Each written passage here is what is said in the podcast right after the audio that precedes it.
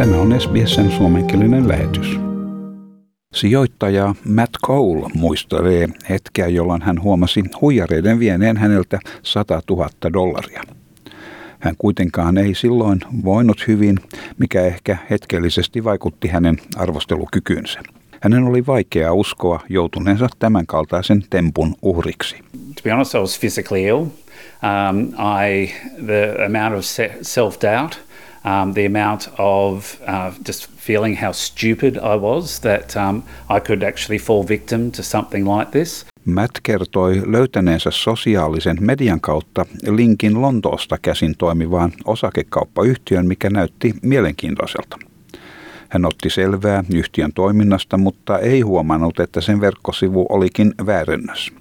Se oli uskottavan näköinen, samalla sivustolla oli myös suuri määrä hyvin myönteisiä arvosteluja sekä jopa videoita sivuston käytöstä. A highly sophisticated, very, very professional forex trading platform, uh, which looked, it, it, it, had, it even had an education, um, it had videos, it had um, had documentation to explain forex trading, how it works.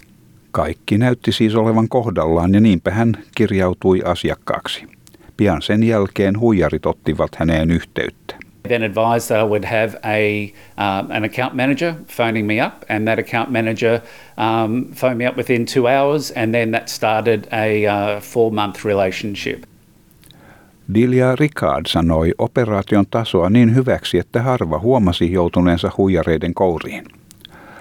Alkuvaiheessa huijareiden uhrit pystyivät myös nostamaan varoja tililtään, mikä vahvisti uhrien luottamusta kyseenalaiseen yritykseen. They let you take your money out at the beginning just to engender that trust. So look, it, it is a really difficult situation for people.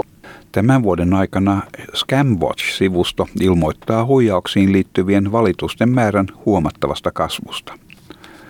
Huijausten uhrit ovat menettäneet yhteensä 236 miljoonaa dollaria, mikä edustaa 87 prosentin kasvua verrattuna viime vuoteen.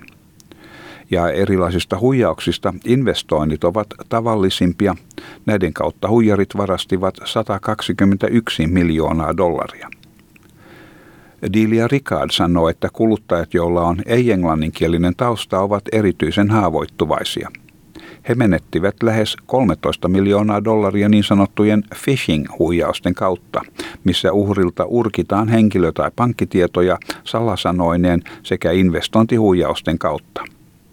Dilia Ricard sanoi, että jos sinulla on tuttuja tai sukulaisia, joilla on heikko englanninkielen taito, heille olisi hyvä puhua huijauksista heidän omalla kielellään. If you've got relatives, friends who, who don't have English as a first language and, and not good with it, talk to them in their language about scams. Help get the message across.